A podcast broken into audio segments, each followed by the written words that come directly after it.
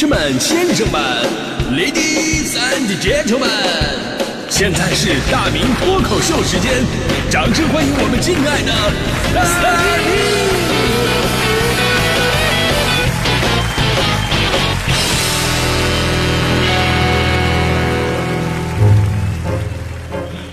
明！好，欢迎各位到今天的大明脱口秀，我是大明。哎，人生在世啊，总会有短短的一句话就能轻易触动你的心弦，击垮你最后的防线。比方说那一句“你晚了一步，红包派完了”。每次看到这句话，我都心如刀绞，从此立志一定要积极勤奋，再也不关掉群消息提醒啊。开玩笑啊，咱们今天说的是有没有那么一句话让你发生了一个彻底的改变呢？其实我们都知道，人呐都是很顽固的，尤其是成年人，就是你很难劝服他去相信你所相信的。没有成年人是这样的，就是你跟他说你要努力呀，然后他痛哭流涕，我错了，我不是人呐。第二天凌晨四点起床开始准备一天的工作，没有这样的。要真有这样的话吧，不是说这个痛哭流涕的这个不是人，而是跟他说这话的人他不是人啊。所以呢，一句话真的能够让人痛改前非，一定有一个前提条件，就是你本身是有这个是非意识的。然后呢，在某一个特殊的场合、特殊的环境、特殊的心情共同作用之下，那句话就产生了改变你人生的效果。比方说，当年我在温州的时候呢，我出席一个港台明星的专辑发布会。那个明星啊，其实也是一个主持人，叫康康。就很多跟我同龄的朋友应该知道他是个搞笑艺人。当时呢，我也是作为温州讲笑话的主持人啊去捧场。就那会儿啊，没有人知道我我说这玩意儿叫脱口秀啊，人家都说你哎，你就是电台那个讲笑话的大明吧？就我觉得特别的 low 啊。你看现在叫脱口秀就高端很多了嘛。虽然本质都是讲笑话。然后呢，我跟康康在台上聊天的时候呢，我就会刻意的抛出很多的梗，然后呢还有点得意啊，你看我多机智啊。然后当时康康愣了一下，就跟我说说有必要每一句都搞笑吗？真的就是这一句，对吧？有必要每一句都搞笑吗？戳中了我的痛点。我回我回去之后吧，我就开始痛定思痛了。我突然明白了，其实人家呢觉得我就是个讲笑话的主持人，因为我本身每句话都在刻意的为段子而服务，我就是想让大家伙乐。而忽视了本身我想表达的一个内容，或者我根本就没有什么内容，我在乎的就是怎么样让大家伙儿隔个十几秒钟就乐一次。你要是不乐的话，我上去隔着你那种。这种表现形式是快餐式的，是一种精神垃圾食品，是不符合这么多年父母老师对于我在文化修养上的栽培的，是有悖于我们主持人是传播高层次精神文明身份的。而从那以后呢，我就开始更加注重内容、思想、逻辑、正能量。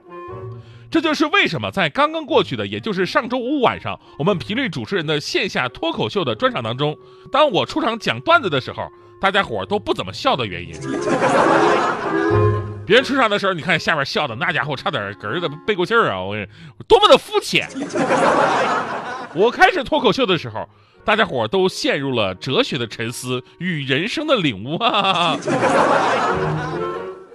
我实在编不下去了。我 总之感谢那天到场的朋友啊，如如果你们就是给我捧场的时候能够再昧着点良心就好了啊。其实今天咱们说这个话题呢，也是因为最近欧洲杯上一个场边的花絮啊，甚至很多人呢对这个花絮的关注度比比赛本身还要高，那就是关于。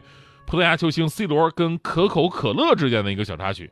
之前呢，C 罗在参加新闻发布会的时候，挪开了赛事赞助商可口可乐的饮料，然后呢，举着一瓶矿泉水说：“我只喝水。”本来呢，赞助商啊，在新闻发布会现场有一个固定的布置，然后呢，电视转播的时候把自己的产品能够进入镜头，增加点曝光度，这是一个惯用的做法。结果被 C 罗给破了。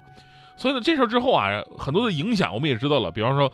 可口可乐的股价呢，半小时之内应声下跌四十亿美元，而且呢，还引起了其他球员的纷纷效仿，包括一个赞助商啊，喜力啤酒也没有能够幸免。法国球星博格巴在新闻发布会上就把面前的这个啤酒给挪走了，因为他的信仰啊，让他不能喝酒。当然，我们说这个球员自律，对球员和体育竞技的角度来讲，我们说是好事儿。你在球员面前摆着一大堆的什么可乐、啤酒，那确实损害点运动形象。毕竟体育比赛啊，从球员的角度来讲呢，那得健康啊。但是咱们说体育赞助呢，也是商业体育非常重要的一个部分。所以这两天欧足联赶紧发声了，要求所有参赛队伍呢，不能再挪走赞助商的饮料。本来你说因为疫情啊，这两年都要穷死了，你再把甲方爸爸们都给得罪跑了，那以后欧洲杯谁谁办谁赔钱啊？从哪挣钱去？全世界就都这样的话，那以后你看啊，亚洲杯、欧洲杯、美洲杯、世界杯可以合成四大悲剧，谁办谁破产呢？对吧？当然这个事儿咱就不讨论了啊，毕竟钱没给咱们，咱就说 C 罗对可口可乐如此的拒绝，其实啊也是因为当年老大哥的一句话。你说这年头谁还不爱喝可乐呀？而且都是必须带糖那种的，无糖的都不行，无糖可乐只能叫做肥宅水，因为它没有快乐。这就名言出自我朋友的儿子，也是跟我一样脑袋与肩同宽的天选之子啊。所以当年啊，C 罗也是很爱喝可乐的人，就甭说在家呢，训练的时候都想带两罐可乐过去，像极了我们踢野球的样子。那会儿呢，C 罗才二十岁左右，还在曼联队踢球呢。有一天呢，他带着一罐可口可乐参加训练去了，结果呢，就是这么一罐看着不起眼的可乐，却惹怒了球队的大哥吉格斯。吉格斯也是大名鼎鼎，曼联队那是标志性的人物了。这名威尔士球星啊，据说当时不是一般的愤怒，一把将 C 罗推到了墙上，怒喝一声：“你小子千万别再这么干啊！”但是他当时说的肯定是英文啊，“那小子千万别这么干。”这这事儿啊，这是真实存在的，因为他们当时是队友啊。呃，现在曼联队的主帅索尔斯克亚爆料的，所以呢，不知道是吉格斯威力太大呢，还是 C 罗其实从内心开始讲，已经觉得运动员确实不应该喝这个东西，所以在之后的生活当中，C 罗就变成了现在我们看到的样子，无比的自律，不抽烟，不喝酒，不去夜店，不吃垃圾食品，队友到他们家都得跟着吃这个白水鸡胸肉什么的，导致后来 C 罗说请他们吃饭呢，他们都头疼，哎呀。所以最后总结一下啊，听人劝，吃饱饭。我们身边有很多的人，在很多的时候，其实都会给我们传递出一些信息。有的信息呢是良言一句三冬暖，有的时候是忠言逆耳利于行。这不管好听难听，最重要的是你自己得有一个分辨能力。一个成年人想吸收别人的想法为自己所用，甚至改变一直的行为习惯，这真的很难。但正是因为难，所以才是一个不可多得的宝贵的品质。然后最后我们要说呀，这有的话呢，你可以听，哪怕这个声音又少又小；那有的话呢，没有必要听，哪怕全世界都那么说。你就比方说关于我脑袋大这个事儿，脑袋大这个事儿，我也不知道从什么时候开始，就咱们这个社会吧，就流行什么小脑袋巴掌脸啊，说什么头身比得是一比九，传说当中的九头身，啊，说这才是完美身材啊，全社会都效仿这个。我觉得我被这样的话呀，我真的是刺激了几十年了，我一直无比的自卑。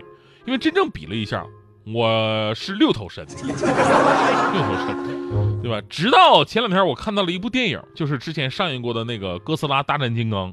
我看着这个电影的画面，我就突然明白过味儿了。就咱们所有的人其实都被这个审美观给误导了。你看啊，电影里边哥斯拉跟金刚在掐架的时候，最明显的就是哥斯拉脑袋特别的小，对吧？金刚的脑袋就比他大很多。所以呢，金刚虽然战斗力不如哥斯拉啊，没那么蛮力。他的金刚有很多的优点，哥斯拉是根本比不了的。比方说，金刚很聪明，分辨是非；金刚爱洗澡，早上起来必须去瀑布那儿冲个澡；金刚能与人类交流，理解人类的感情。最重要的是，当他打不过哥斯拉的时候，这哥们儿回头找了一把斧子，立马形势就逆转了。啊，学过马克思主义理论和达尔文进化论的朋友们都知道，学会使用工具是一般动物走向高级动物的重要标志。而这么多年来，人类的进化不就是学会了使用工具，而且头骨和脑容量不断的变大吗？所以可以判定，我脑袋大完全是我进化更加完全的一种表现，真正人类智慧的体现。那些什么小脑袋、巴掌脸、九头身的。很显然，我就不说你们什么了，你们好自为之吧。这个。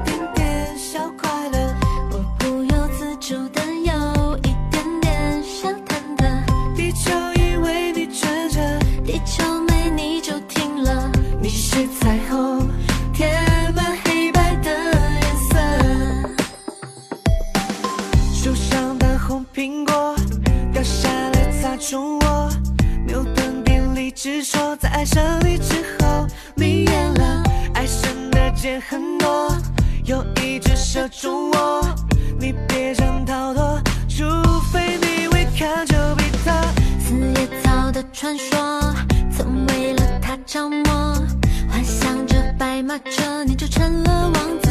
哦杰多你眼神太迷惑。阿门快救救我正在变成飞蛾在扑